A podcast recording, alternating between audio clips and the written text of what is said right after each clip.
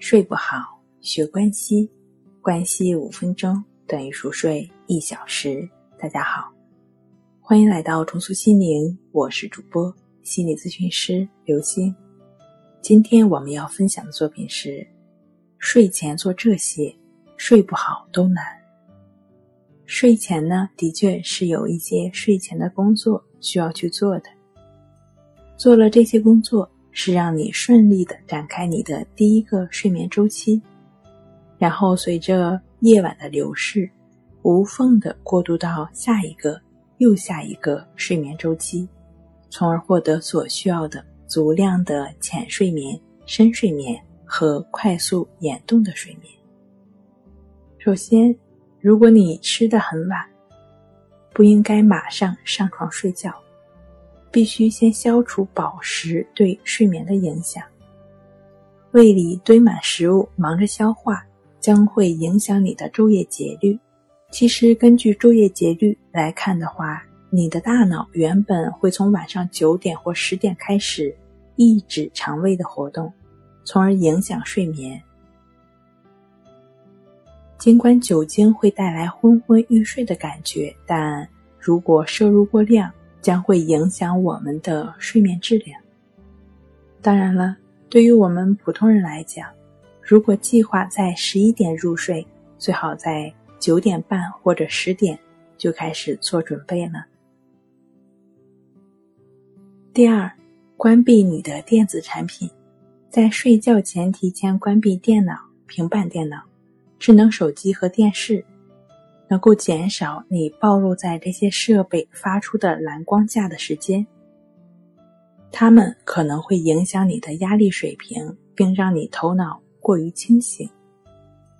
第三，从温暖到凉爽，让卧室保持凉爽而不是寒冷非常关键。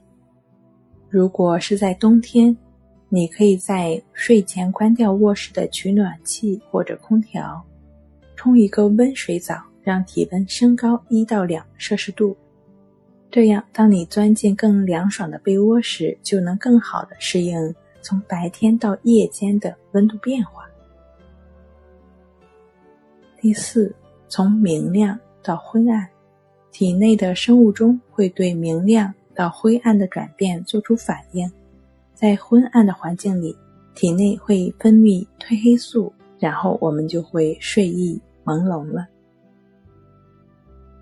把一切都打点好之后，就让我们一起来做一下关系法吧。